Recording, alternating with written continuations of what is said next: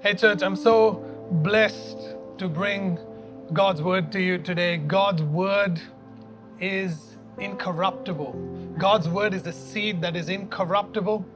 And that incorruptibility, when it gets into your heart, into your mind, will cause you to experience everlasting life. It will cause you to experience life and life in all its abundance. And I pray today that as you hear the word today, that you will begin to experience what you are really designed for. We're on uh, the third part of a series called The Instrument of Synthesis, and the title of my message today is Ethereal Light. Ethereal Light. You and I are designed by God to be His habitation on the earth. I'll repeat that again. Just the, the, the mag, just embrace the magnitude of this statement. You and I have been designed by God to be His habitation on the earth. It's powerful. You are perfectly designed by God so that He can come and inhabit you. And I want to declare over you that as you begin to hear the word today, that you will understand the full potential of that word that I released over you just now. You will understand the full potential of living His life on earth according to His divine will. I believe that today that as you hear the word that your minds will be renewed and you will enter into a lifestyle of repentance. See, repentance is not only asking God for forgiveness all the time or confessing your sins. Re- renewal of the mind means you, you, you remove out of your mind the old thoughts and you receive the fresh word, this incorruptible seed, into your mind. Repentance means the action. It causes you to turn, repent, turn, turn from what you were doing according to those old thoughts and start doing and working according to the new thoughts that you receive. So, which means every week when you receive the word of God from Life Church Global, you have to have new action. If it's a fresh revelation, it should cause you to have to have a repentant lifestyle, which means you're you are repenting, you're turning away from the old way of living into functioning according to the revelation that God is releasing on the earth. I really believe that as you hear this word today, that you will transcend or break out of the limitations of the natural that the natural realm has on you. And you will transcend and begin to live in and from the ethereal realm. Now, the Bible says that God is light in whom there is no shadow of turning. God, just think about that. God is light in whom there is no shadow of turning. That word shadow of turning means that there is no doubt in God. God is consistent in the way He thinks about you. And when you understand that that is His nature, now when His word begins to dwell on the inside of you, you become consistent. Not inconsistent, you become consistent. You're a consistent processor. There is no shadow of doubt because God is perfect light. God is perfect light. And as the new creation, we are meant to be transformed into ethereal light, an ethereal state which is light.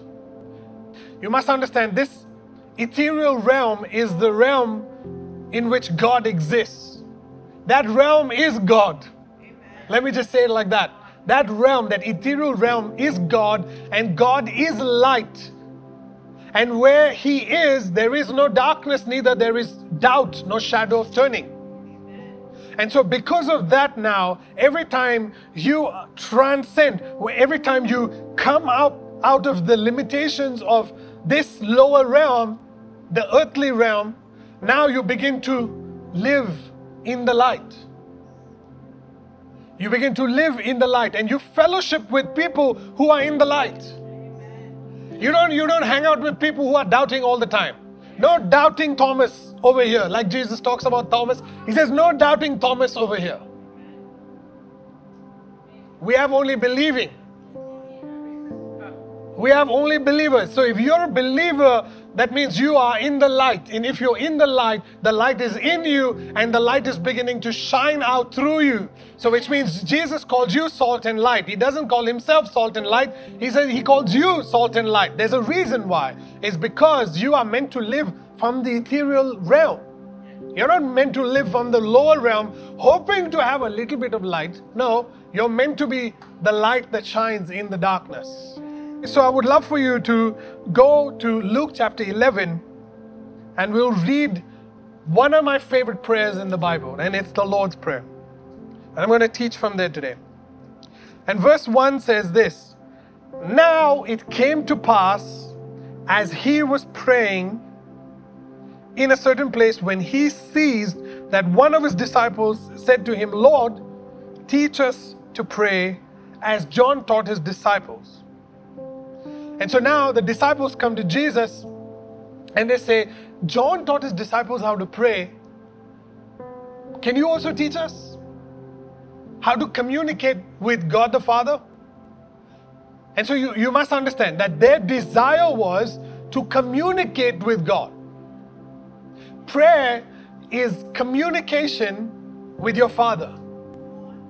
It is not a formal, there is no formal communication with the Father. It's personal. And so Jesus is having a personal communication with his Father, and now the disciples go, okay, hold on, John has also taught his disciples. Now, Jesus, can you please also teach us to have the relationship that you have with your Father? We also want to talk to our Father. You see, the responsibility of any teacher, of any father, of any pastor, any leader, any life coach is to be able to direct you so that you can have that personal relationship with the Father. It's never to, to just come to me only. It's to be able to trade with you, it's able to give you information so that you can now have that one on one relationship with the Father. Any mother or father should celebrate when their children are having discussions with God their Father. It's amazing. It's truly amazing. And so now, Verse 2 says, So he said to them, When you pray, not if you pray, when you pray. It's the language of grace. He says this when you pray, say, Our Father in heaven, hallowed be your name.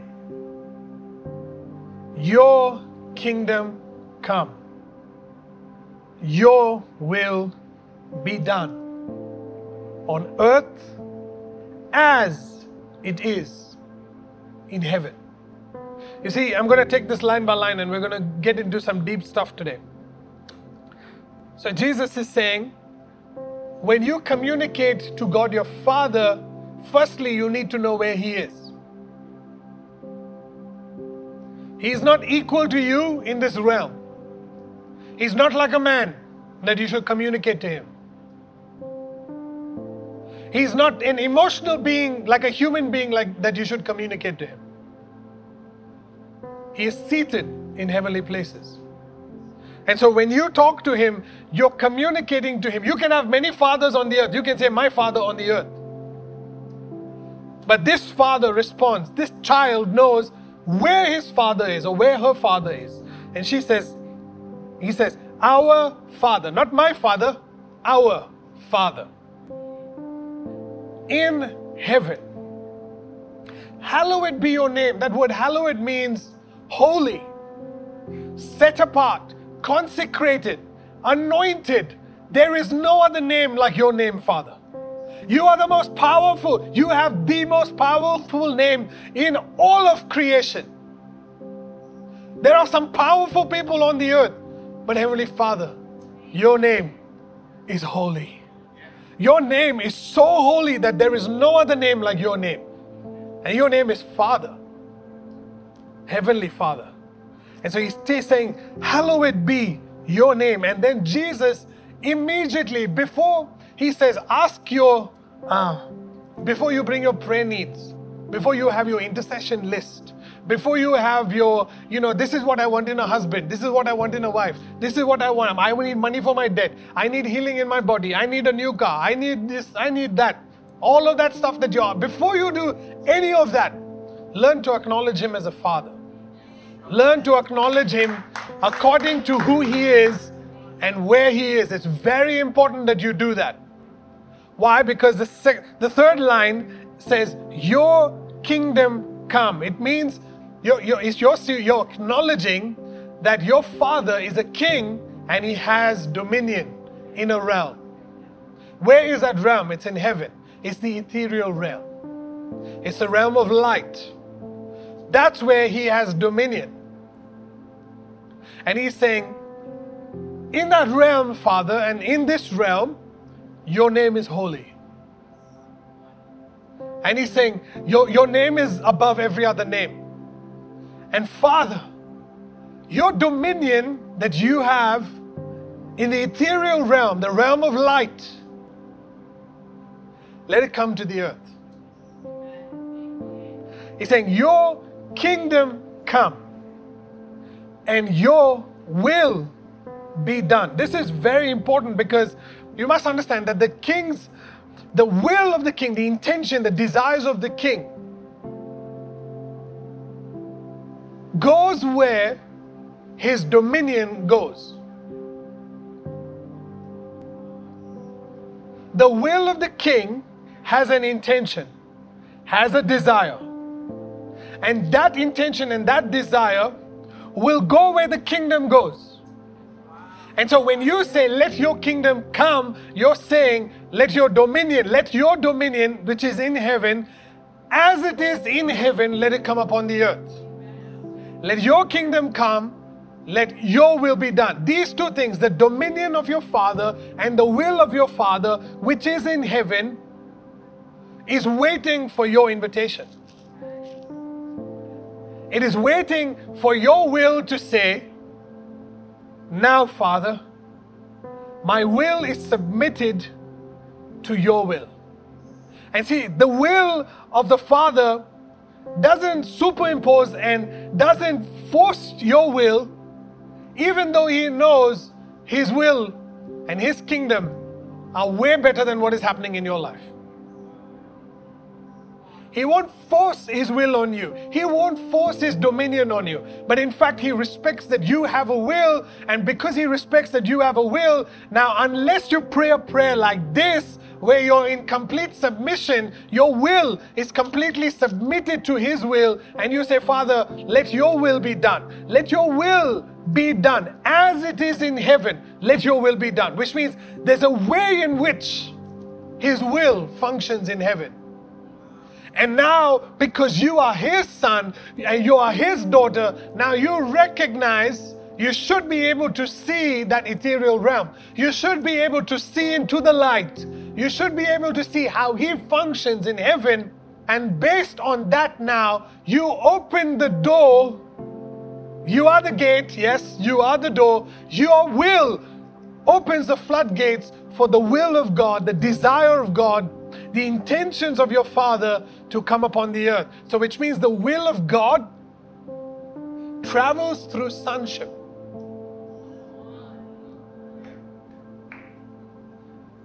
The will of God, the kingdom of God, is not given to those with an orphan's mindset. A lot of Christians think they are sons, but they miss out the experience, the relationship with Heavenly Father.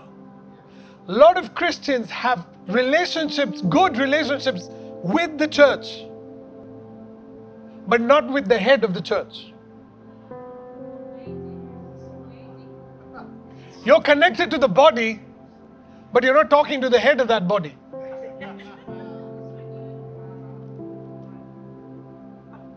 And when the body begins to say, your will be done. Now, the head of the church is Jesus Christ, and not the pastor, Jesus Christ.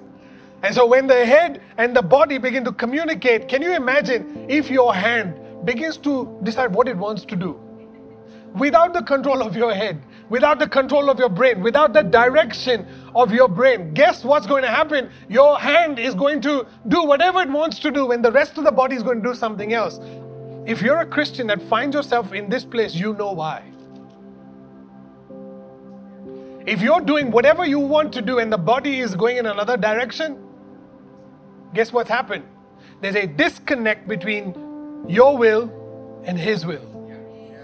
Just because you don't agree with the man in front or the woman in front doesn't mean that God disagrees with them. Oh, I'm going, to, I'm to repeat that sentence one more time. Just because you don't agree with the man in front doesn't mean that God disagrees with him. The fact that miracle signs and wonders are following the preaching of the gospel should be evidence to you that God agrees with him. So, let your kingdom come. Let your will be done.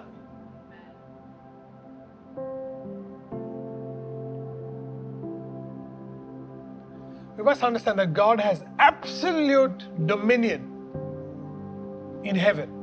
God has absolute dominion over everything that He has created except man.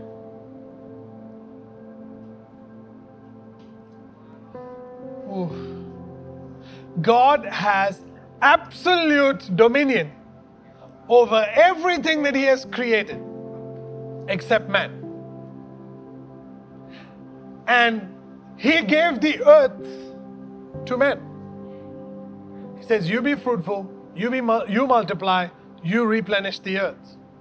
So now, if you want what is happening in heaven to manifest on the earth, he says, Your kingdom come, your will be done on earth as it is in heaven. So Jesus straight away starts saying, Listen, acknowledge your Father firstly because of your relationship with Him, who He is to you. Secondly, submit. People have a huge problem with this word.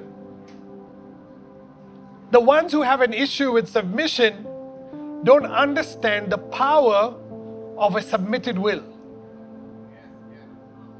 And so he's saying here, let your kingdom come, your will be done, which means not my will be done, your will be done, which means my will doesn't exist to me, only your will exists. Very, very scary statement for people who have control issues.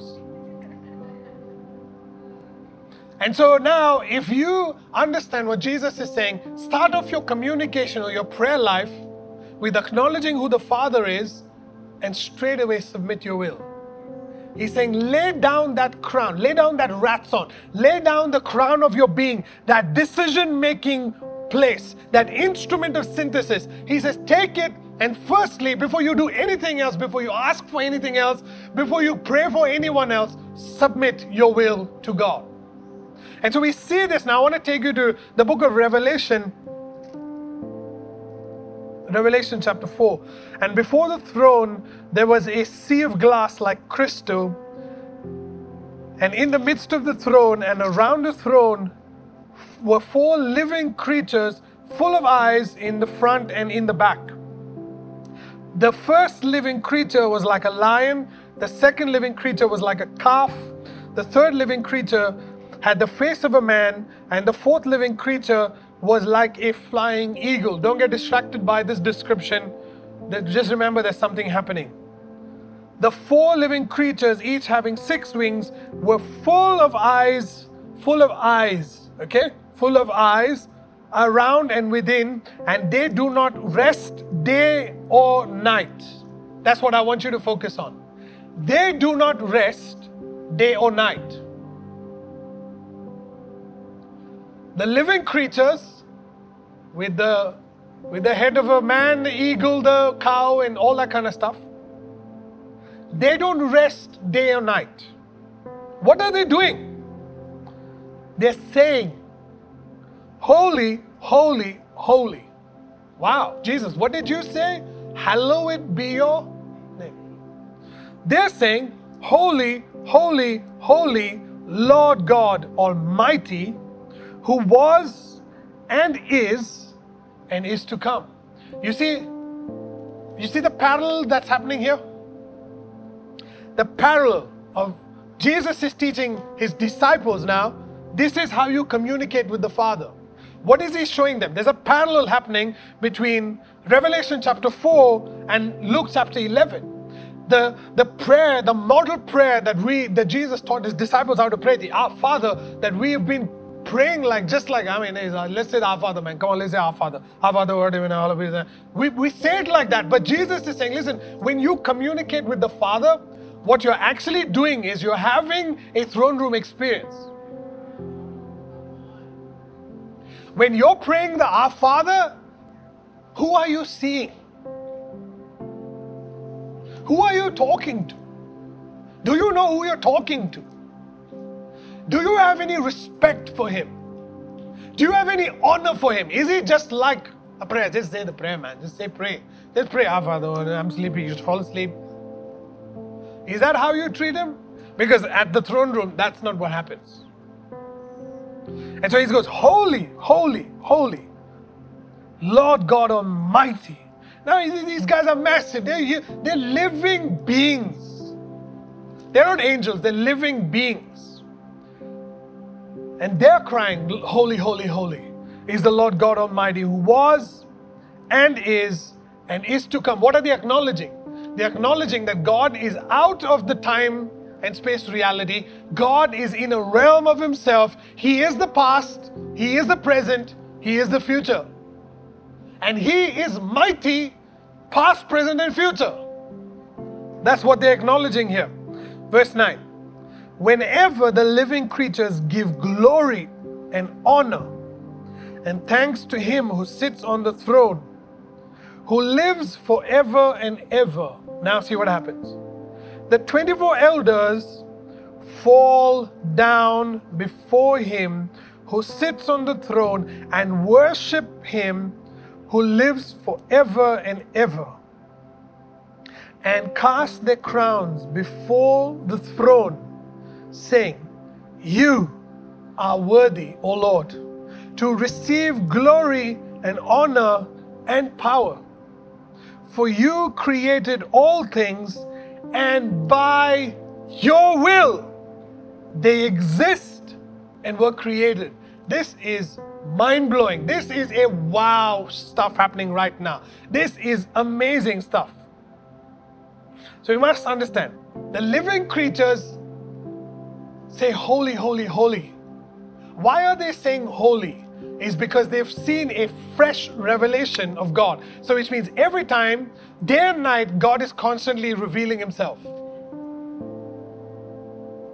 John is, what John is seeing is like these beings are constantly receiving revelation, and their revelation to God, their response to God is holy. Holy, you are set apart. There is none like you.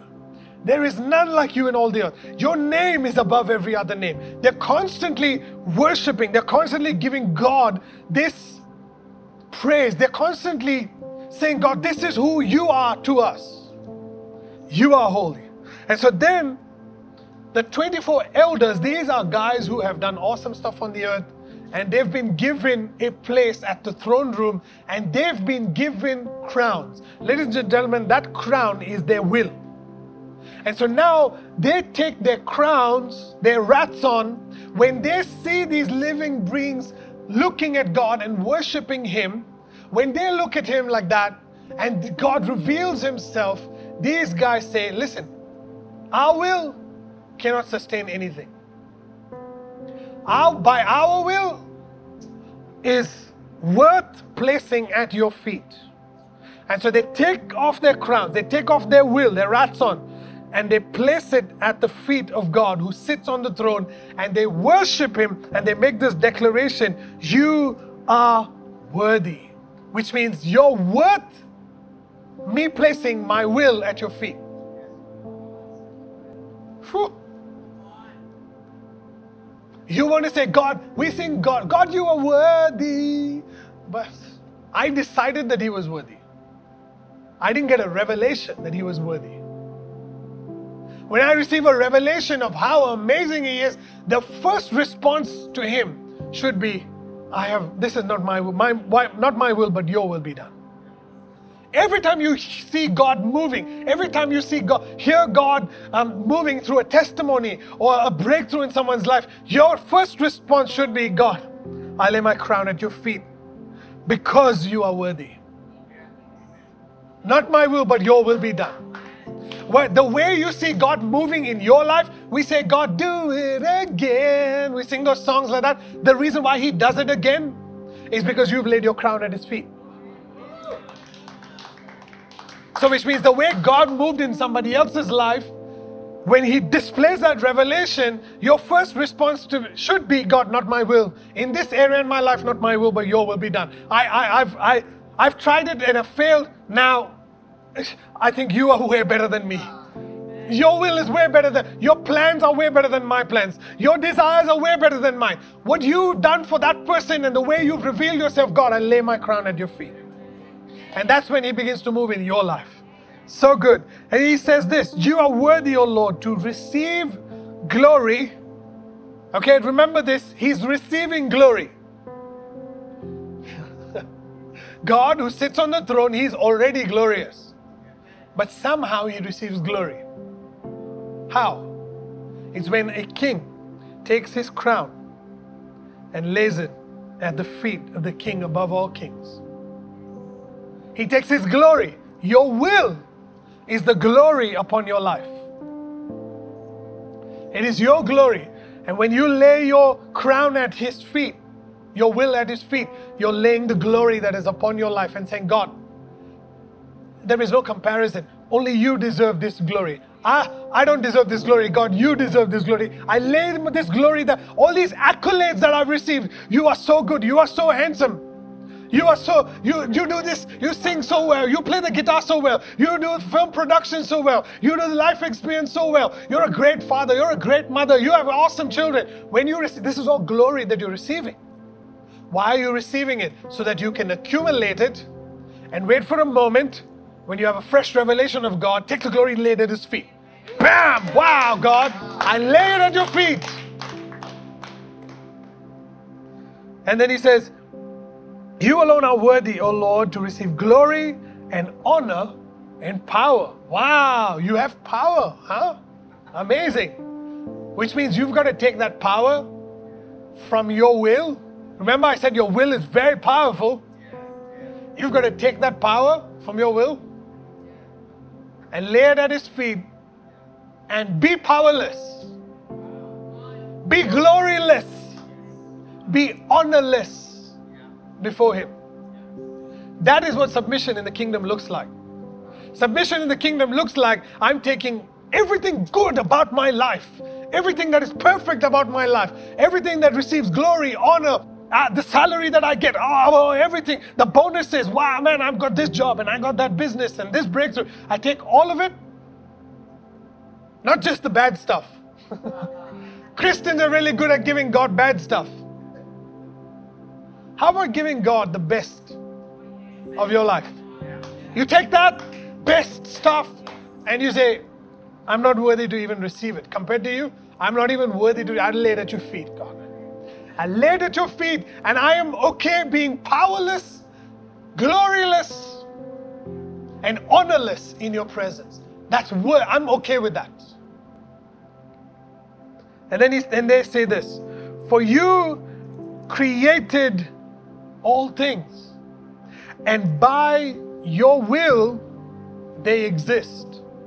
Just think of the magnitude of that sentence. You created all things, and by your will they exist, which means the will of God, all things were created by the will of God. And they continue to exist because of the will of God. That is how powerful his will is. Oh, come on. Ooh. I hope you understand. The, just, just think the ant that is in your kitchen, the whale that is in the sea, the elephant that is in the forest, the mountains, the birds, every single cell in your body. If God has created you And if it is existing, if it's living today, it's because of the power of His will. Just think now, just imagine with me how, pow- how involved and invested He is in all things. All things. This is amazing.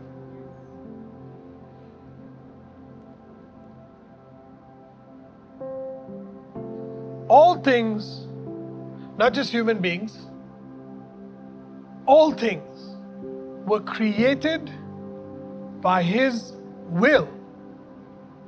And by the power of His will, they continue to exist. They continue to exist. They continue to exist. Just imagine from the time of creation till now into ever eternity, they will continue to exist because they are held together, they function together, they're energized and empowered by His will. And you're telling me that you're not submitting to His will?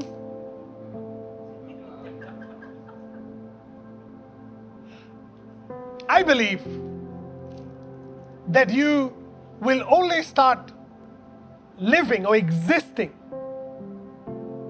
when you start submitting to His will. Until then, you're just going through life, you're just having experiences. I got some, I got some life experiences. You have no God experience. You have no experiences of the ethereal realm, the realm that you are from. We must understand, church, that God is trying to teach us something that He is so all powerful, He is all knowing, that in His will, an ant knows what to do. An ant lives and functions, and He knows what that ant is doing. Oh. He says, Why are you worried? Birds of the air, do they worry about eating? Why? Because my will and the power of my will feeds them. Come on, man. Think about, just think about just the magnitude of this worship. This is worship. Worship cannot be worship unless there's submission of will. We can sing it's not worship until in your heart you are fully submitted and you are in that ethereal realm. See, now I want you now to understand that we understand from the word that the word created all things. But today I'm going to present something to you that might challenge or rather will communicate how progressive we are in the way we think. Okay? I want you to go to John chapter 1.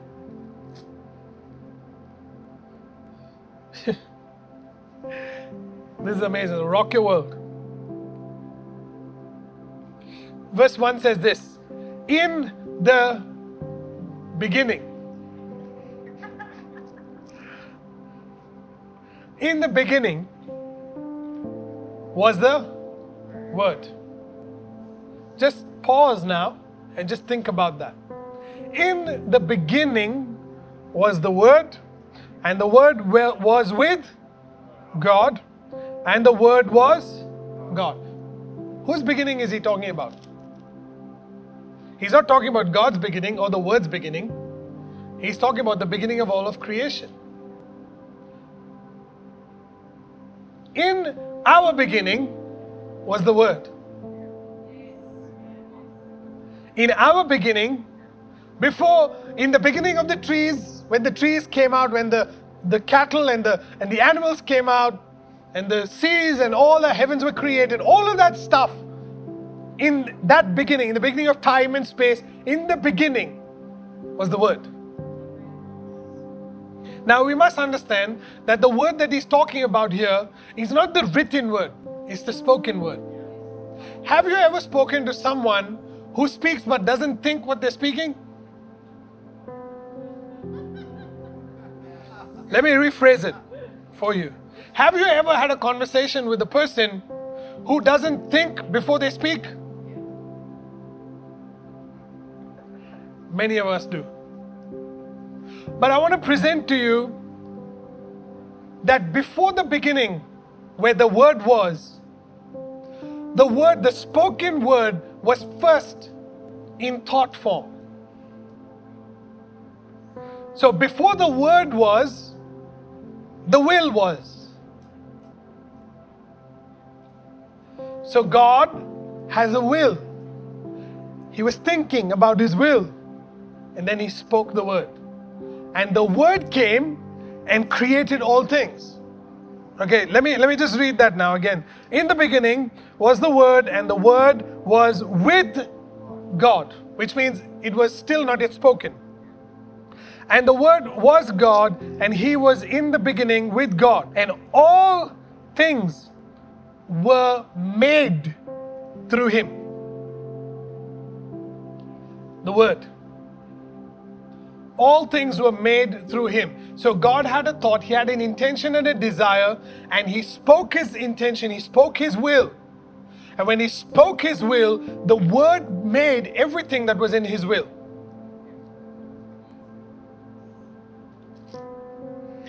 All things were made through him, and without him, nothing was made that was made.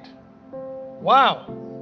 Then he goes on to say, In him was life and the life was the light of men, and the light shines in the darkness, and the darkness did not comprehend it.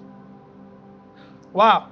So, in the beginning, in our beginning, we have a relationship with the Word. That's why you're listening to me now. So, before I say a word, I'm having a thought. That thought comes from a will. And that will now has the intention to give life.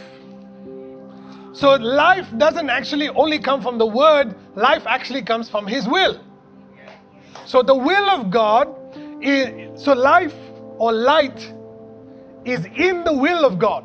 And so when God had a thought, he thinks light. And so when God speaks, light comes out. And so it's, it, I'm talking about the ethereal light now. When God speaks a word, the word is light, and light comes and gives life to everything. So, which means you and I, we start living, actually existing, and are held together by His will.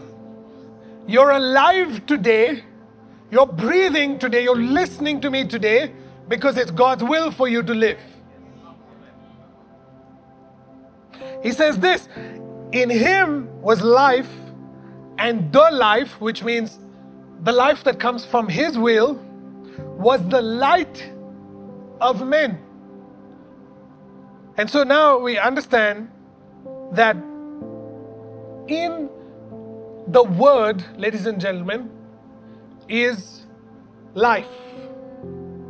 And that life is the light of men. When you are when you are submitted to the will of God, you surrender, you submit your will to His will because you need light. You need to be in light. When you live a life that is not submitted to God's will, you're living in darkness.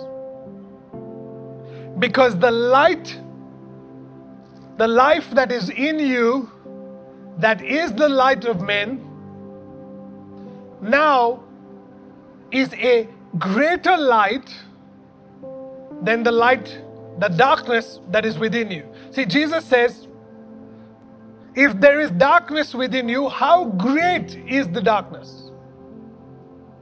So he's talking about the light. How great is that dark light within you? There are two types of light, ladies and gentlemen. Darkness is a light. Because it is from darkness that God formed, He brought out light. And He separated the light and darkness.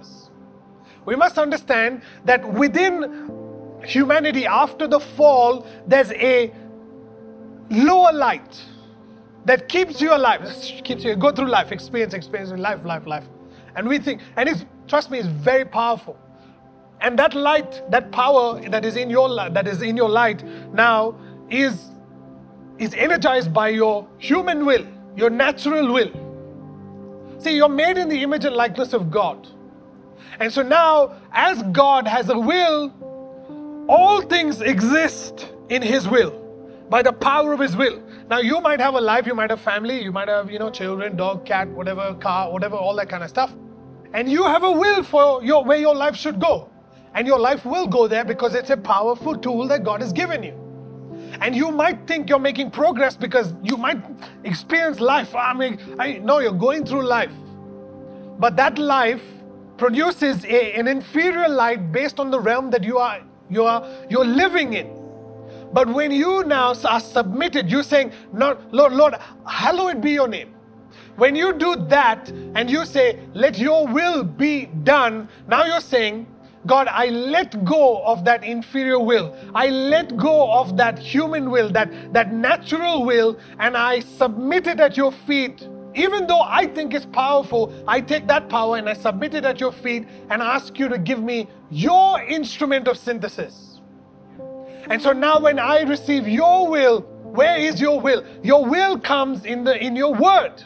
And when you receive the word now into your heart and your mind is renewed, now you receive the will of God, His will, His intentions, His desires for you. And when you begin to receive it now, you receive a greater light. See, Jesus, when He was talking to the disciples on the boat, and they were like, God, you, you don't care for us, Jesus? We're all drowning here. He comes to him and says, Oh, ye of little faith. It's a little light. It's a little light. You have a lesser light. And that light cannot even save you from a drowning boat, man. From a from from a from a you cannot save you from a storm, cannot save you from cancer in your body. You see? It cannot save you from an accident. It cannot save you from, from destruction. It cannot save you from death itself. But then there's a light that comes from the Heavenly Father. This ethereal light, ladies and gentlemen, it, the minute you receive His will, the minute you receive His word, His desires into your mind, now this greater light begins to shine through you. And when it begins to shine through you, now all of creation starts coming to you because nobody else on earth has this light. This light, I recognize this light because this is the light that I'm created with. This is the light that continues to give me life. Now, this light, God's light that, that holds everything with His power, now you begin to experience the power of God. You are trusted with a power of a God. Not just any spirit. Not just any religious demon that you that they worship in another country. You have the power of a God.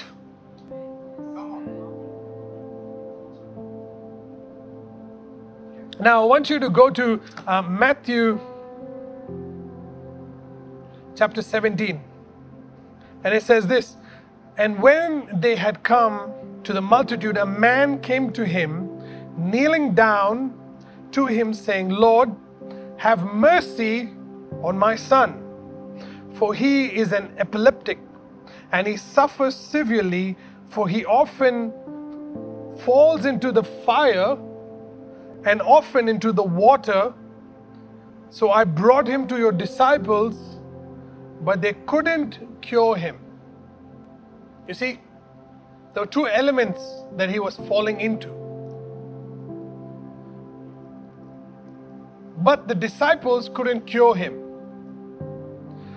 Then Jesus answered and said, O faithless and perverse generation.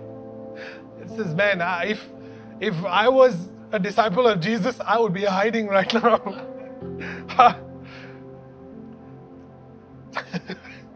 oh, faithless and perverse generation, how long shall I be with you? You see, these guys had no connection with Heavenly Father. They had no connection. They were not hearing the will of the Father, and only Jesus was. And so, because of that, he was manifesting a light that was more powerful. And the disciples tried to manifest that light. It's not happening. I'm gonna, I'm gonna share something with you today that will help you. How long shall I bear with you?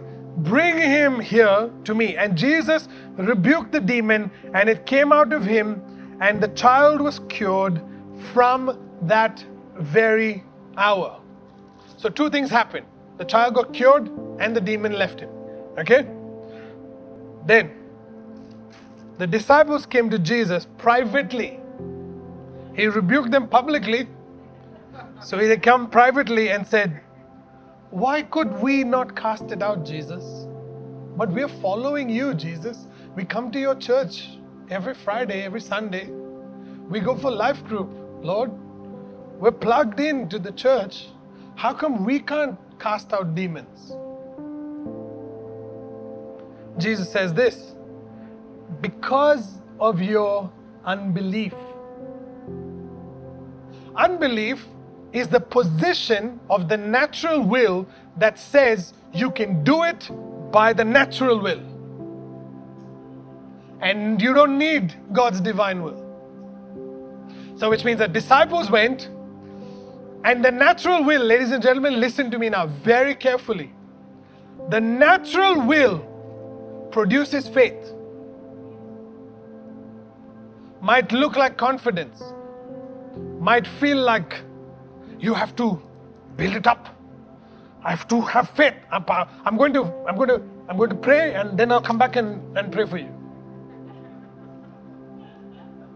Oh, brother, brother, the, the, the demon in, in my house is closing and opening doors. Can you please come and pray? Just give me two days, brother. I'm going to fast and pray, and I'll come back to you. No power. I have to go and build up the power. And then when I come to your house, ah, leave, demon. It's natural faith. It is there, ladies and gentlemen. It's faith. Now, look at this. I say to you, if you have faith as a mustard seed, you will say to this mountain, Move from here to there, and it will move, and nothing will be impossible for you. Now, hold on a minute. He's not talking about faith in God. He's saying, if you have faith, as small as a mustard seed, even your natural faith, if your natural faith is as small as a mustard seed, you can move mountains. Why? Because mountains are natural.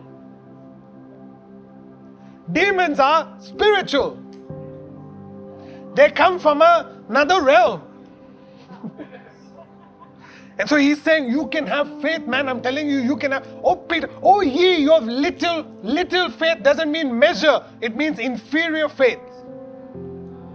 Natural faith. And so he's saying, if you move, it will, it, nothing will be impossible for you. Why would Jesus say that to his disciples who encountered an impossible situation? Unless he's saying this. When you see the word however at the beginning of a sentence, it actually means but. Okay? I'm going to read this and it says, I say to you, have faith as a mustard seed, you will say to this mountain, Move from here to there, and it will move and nothing will be impossible for you. But this kind does not go out except by prayer and fasting. You can move mountains, brother, but demons.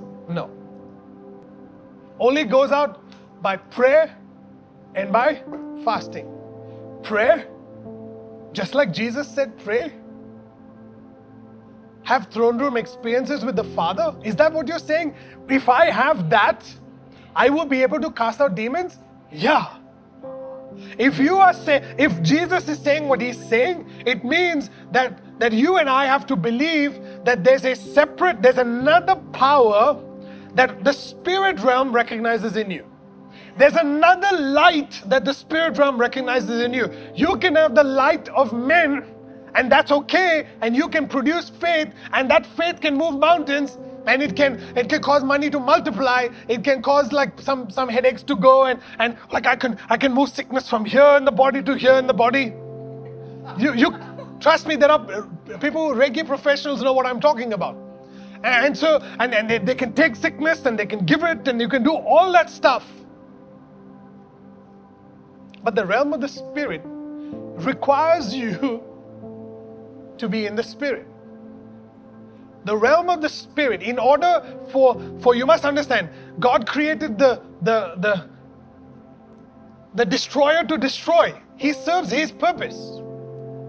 And so he recognizes when someone is in the image and likeness of the Son who has light in him. He has a, when you have a greater light on the inside of you, the realm of the spirit, where there's angels, demons, living beings, creatures, all of them together will take notice of you and respond to you because you have now entered the, the, the most holy place. You've entered, you have accessed the place where they don't have access to. They, it means that something is different about you. I have to listen to you, otherwise, you will recommission me or reassign me, or you can even destroy me. Come on now. I'm just not talking about, brother, pray for my headache. And no, I'm not, I'm not talking about that. When you begin to talk to spirits, when you begin to talk to demonic spirits and tell them, that is not your possession, I want you to go somewhere else. And they listen to you, is because you have come from the throne of God. You have come now because you God has given you his word and here you have come before God and you said not my will Lord but your will be done. I lay my will at your feet and now he gives you his instrument of synthesis that synthesizes heaven and earth together and now as you begin to synthesize heaven and earth you begin to receive the will of God for that boy who is epileptic. And now you don't go to the person going, I'm going to cast you out. No, ladies and gentlemen, you look at the person and then you ask your Heavenly Father, What is your will for that boy? Because I believe your will for that boy. Not the testimony of the father, he's throwing him into the fire and doing all that kind of stuff. We get impressed by that. And we write a testimony and we say, Wow, you know, look at my power. No, no. We look at the person's need and we ask the Father, What are you doing in this person's life? What is your will? And then you exchange your desire to, to move in your faith because one day you might be confident, another day you need two days to go and pray for that person. But in that moment, you engage Heavenly Father. Hallowed be your name. Your kingdom come. Your will. You're, you're, you've gone out of the limitations. You've transcended out of the, the ego will. You've transcended out of your desire for this person to be healed. Your desire for this breakthrough, your desire for, for this business to prosper, you've transcended out of it. You've come out of the limitations of that and you've embraced the Father's will. And now, from heaven, from light, you have light in you now, the will of God, the Word of God, the will of God begins to change your DNA when you're in heaven. And as you come upon the earth, you're not, you don't have to work up power. You don't have to like pump up the generator, brother. You just stand before people. You just stand before spirits, and they will acknowledge you. Look, Jesus is walking down the street, and demoniacs come to him and say, We know who you are. Jesus, please send us out of this person. Now, Oh, come on. It's completely different than you looking for demonic people. There's fear in your heart. What if this demonic person starts beating me? And what if I start seeing ghosts and, and all these demons come out like I see in the movies? And when you have all that stuff happening, just don't do anything. Go to your Heavenly Father. Pray. Acknowledge His will. Look at that person. Look at the purpose of that spirit. Look at the purpose of that God's will for that person and that spirit.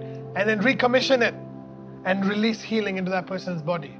See, that's how Jesus is saying you can actually cast out these spirits only by prayer and fasting. And people have often thought, hey, this Jesus is saying, man, we need to fast and pray. what is Pastor John never, doesn't talk about fasting for all these years. Now suddenly he's mentioning this word. Ladies and gentlemen, I don't have to talk about fasting. I can practice it all I want. Fasting is a discipline of the will. Fasting is an exercise of disciplining the will. It's not a spiritual exercise. Look, when Daniel was in the king's palace, and the king said, Bring the most handsome, bring the most, you know, the most smartest, the, the guys who operate in wisdom and all that kind of stuff. Bring them to me and give them my food, which means the king's food, king's wine. Give them. Daniel decided in his mind that he was not going to be defiled by the king's food. That he was he was going to eat vegetables. He chose to fast. It wasn't like, Daniel, this is God. I'm intimidated by the king's food in your body. So I want you to eat boiled vegetables. No, Daniel decided, I am going to fast because I don't want my body to be defiled. Why? Because in the long run, I want to serve the king. Come on now, it's completely different. He understood, his will had decided now based on, he was a prisoner, you must understand. He was a prisoner taken captive. And he is saying, I want to serve this guy. I want to serve him, and God is going to give me wisdom. And you must understand that when this man fasted, he looked better than everybody else who was eating. Why? Is because he chose in his will not to be defiled, which means if he ate the king's food, his, his body would have been defiled. But if he said, I'm going to eat boiled vegetables, I'm going to eat vegetables and water only, that is going to give me life. He decided he was disciplining his will to give in. See, demons know Christians who don't have power because in the secret place, when nobody's watching, you give in that little, oh, that little thing. Ooh, just one sip, just one puff,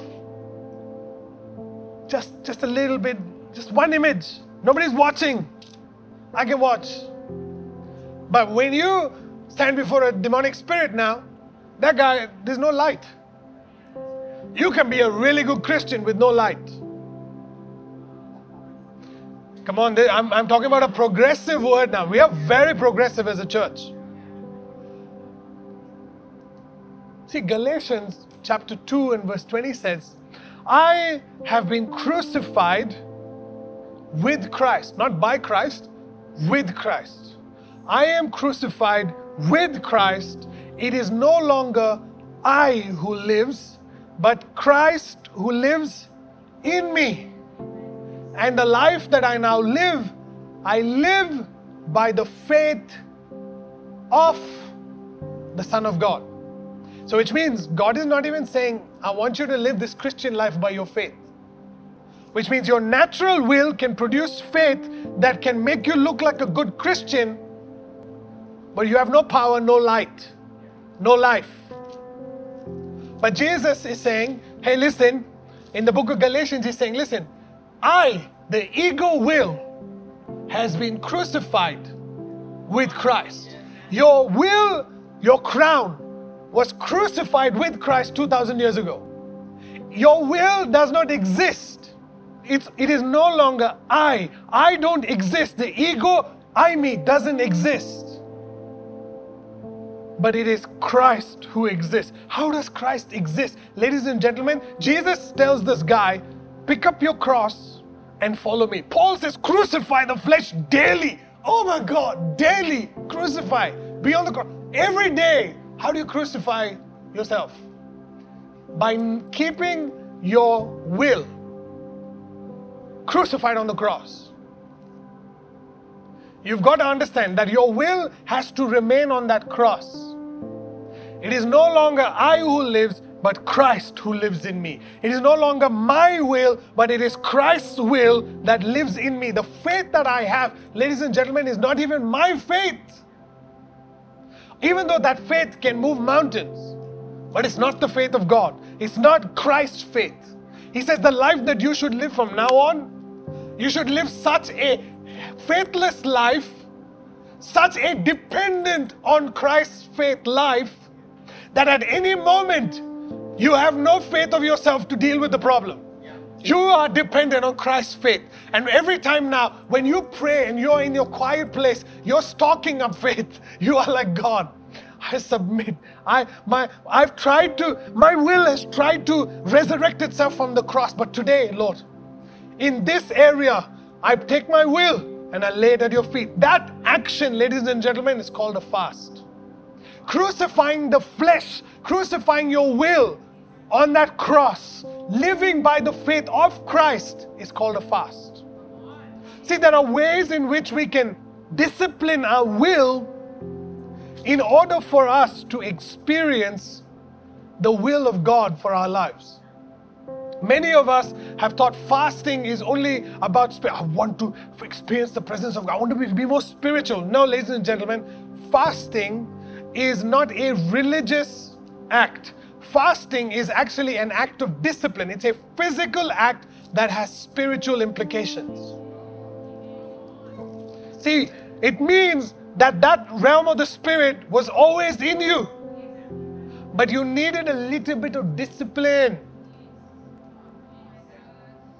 You need a little bit of that. Get in line, brother. You need to be walked up straight and narrow for a little bit need a little bit of discipline. And so, that discipline, ladies and gentlemen, God is not going to come to you and discipline you. You've got to do it on your own. He gives you the grace for it, but He's not going to discipline you. You must understand that Jesus, when He got filled with the Holy Spirit. You must understand, he was baptized full of the Holy Spirit, and the Spirit led him into the wilderness. And the Bible says that he fasted for 40 days and 40 nights. He could he was hanging out with angels, man. They could have fed him. 30 years Jesus was disciplining his will. Discipline, not my will, Father, your will be done. I'm about my father's business. I'm going to speak to the scribes and Pharisees in the temple when I was eight years old. I'm going there. Why? Because I'm about my father's business. I'm not here to do like just chill out and relax or whatever. I'm going now to, I'm about my father's business. And so we see Jesus, while he's in the wilderness, he fasts from food. He disciplines his will because a stomach in a wilderness will be thirsty and hungry. That's the natural thing for a human body to experience. And Jesus says, That's the very thing that I'm going to discipline. Because immediately out of that, Jesus became hungry, which means he chose to become hungry.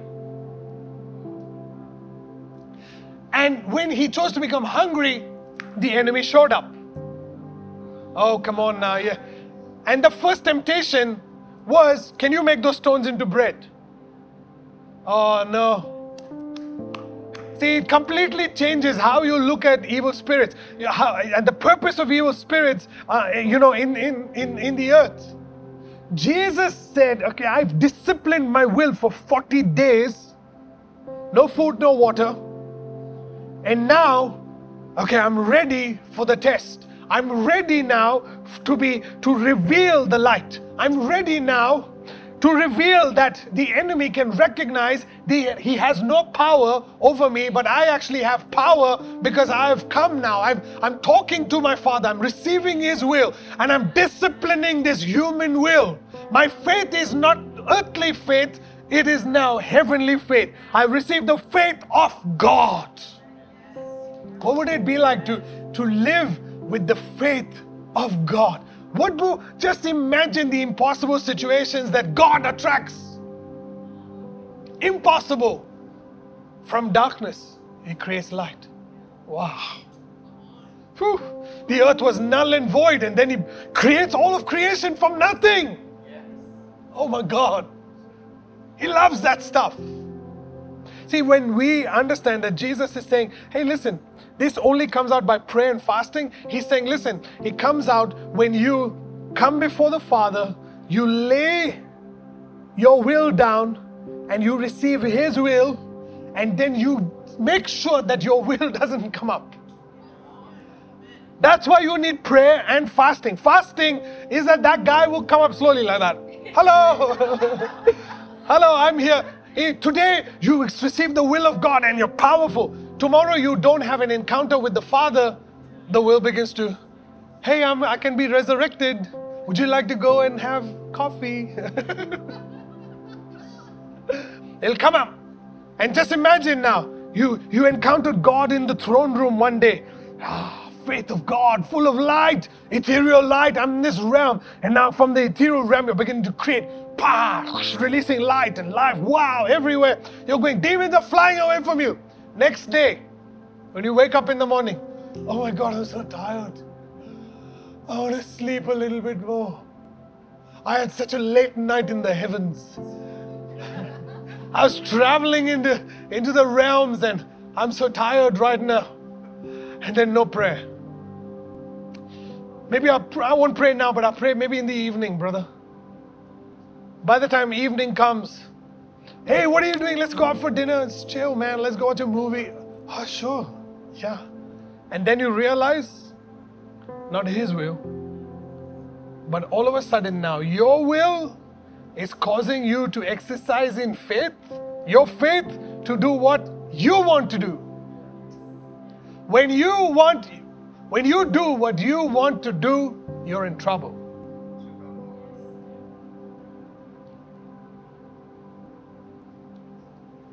But when you live a life, ladies and gentlemen, I'm telling you, you need to be in a fasted state to understand this. When you live a life of complete submission to the will of God, you don't think about your past, you don't think about your future. You think about here and now. You have there is no room for anxiety because tomorrow, day or night, tomorrow I will have my prayer time with the Father and I will talk to him and he will tell me what he, it is his will for tomorrow. And then I will receive that will for tomorrow and I'm not worried about what anybody thinks or says. You don't know who I'm talking to. I'm talking to my Heavenly Father, our Father, who sits in heaven, who has such a holy name, has name above all names. Father, let your kingdom come in my life. Let, Father, you have dominion in my life. I don't want to have dominion. I lay my dominion down and I ask you for your dominion. Receive your dominion in my life. Let it flow. And Lord, my Father, give me your will. I want to know what is in your heart for tomorrow. I want to know what is in your heart for today. I want to know what is in your heart for my life right now. Lord, because I only want to do what I see you doing. So, which means you've got to see the Father working out your life in the ethereal realm. Because you have a life there. And according to that life, you've got to mimic that life on the earth here. But you will not mimic that life unless you see what God is doing with you. Whew. And so Jesus says, guys, I want to tell you, demons don't leave you unless you're disciplined. Demons don't run away, sickness won't run away unless you are disciplined, unless your will is disciplined and submitted. It's in a submitted state. Ladies and gentlemen, I want to submit something to you. Why do you think Jesus asks us to pray, let your will be done? It's because the will, the natural will of man, is in direct opposition to the will of God. The will of man, just think about your will. Every day, every minute of the day, your will has its way. And a fasted life is a life that says, in every thought, I choose to submit my will to the will of the Father. In Matthew chapter 28, Jesus is giving his last and final instruction to the disciples because before he's taken into the ethereal realm. And he says this go into all the world and make disciples of nations. Disciple the nations. He doesn't say make them Christians. He doesn't say build churches. He says make disciples. At the core of discipleship, ladies and gentlemen, is the word called discipline. Jesus spent three years disciplining these 12 guys. What was he disciplining them with? Not my will, but his will be done. Three years of disciplining them to let go of their will and seek the Father's will. And that's why he says, listen, go into the world and make disciples of nations. See, at the core of discipleship is this thing called character building. And character building is not about, oh, well, you know, I want to make you a good, respectable person. So you can have good character and good morals so that one day you can get a good wife and then, you know, you know, good target. But character building in discipleship is about fathers raising sons into the image and likeness, the character of Christ. The reason why Life Church Global deals with the heart all the time is because we are focused on your character. We're not looking for your character to be developed, we're looking to develop Christ's character in you. So, at the core of Life Church Global is actually a movement of discipleship. People sometimes get frustrated and leave too quickly because we're dealing with character. And discipleship does not happen publicly like this, discipleship happens relationally. And the, the way discipleship happens personally and relationally is w- between a father and a son. Our Father who art in heaven, hallowed be your name. Your kingdom come, your will be done. Listen to my language now. Paul says, imitate me as I imitate Christ. See, at the core of discipleship is father and son. Why do you go to church? Why do you go to that life group? Why are you even watching this message today? Is it a spiritual religious requirement or you desire to be discipled? If you desire to be discipled, ladies and gentlemen, then you should have it in your heart to allow yourself to be developed in the character of Christ. And that happens when you personally build relationship with the Father. We've created that facility called life groups where we have life coaches who imitate John and Kelsey. As John and Kelsey imitate Christ. And then now you can imitate your life coach if you recognize, listen to me carefully, if you recognize John and Kelsey. Very important. Paul says, imitate me. It's not a it's not a like a wow, you know, I'm I'm awesome. No, Baba, I am I'm dead. You're imitating me. I it's no longer I who lives, but Christ who lives in me. So in essence, Paul is dead, but Christ lives.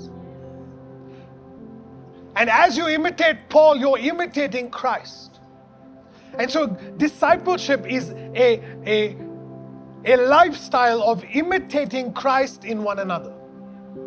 We imitate Christ. I imitate Christ in my spiritual father. I imitate Christ in my earthly father and mother. I imitate Christ in people who have who are, who are spiritually mature than us. We imitate Christ in them. We don't imitate their personality, we imitate Christ. And so we must understand that this discipleship begins with a fast. You let go, you fast from your ego. You fast from self. And you say, I want yourself. You point to your life coach, you point to your father and your spiritual father, you point to your pastor and you say, I want to be like that. I want to be like you. I'm going to do what you do because I want to be like you. Not just you, your personality, John. I want to be like Christ. If you're watching this service from another church and you're planted in another church, have this discussion with your pastor. Have this discussion with your home group leader or your life group leader, whoever it is. But you must understand that you can't just float around from church to church and expect to be transformed in the image and likeness of Christ. It happens personally, one on one.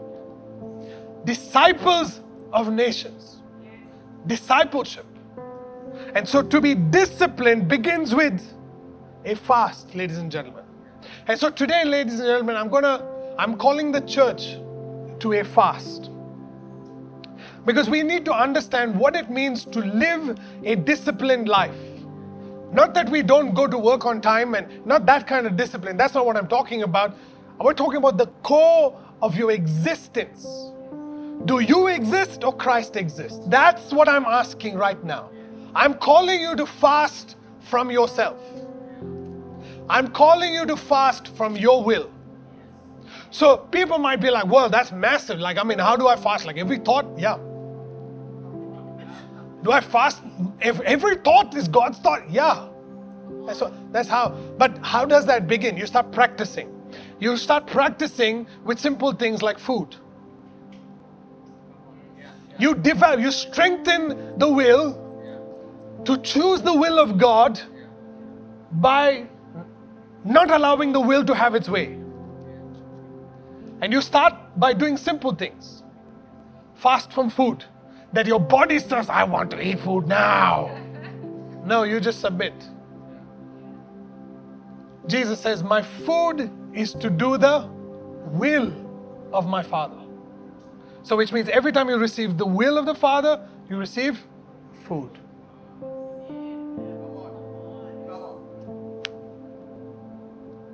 So you fast from your phone.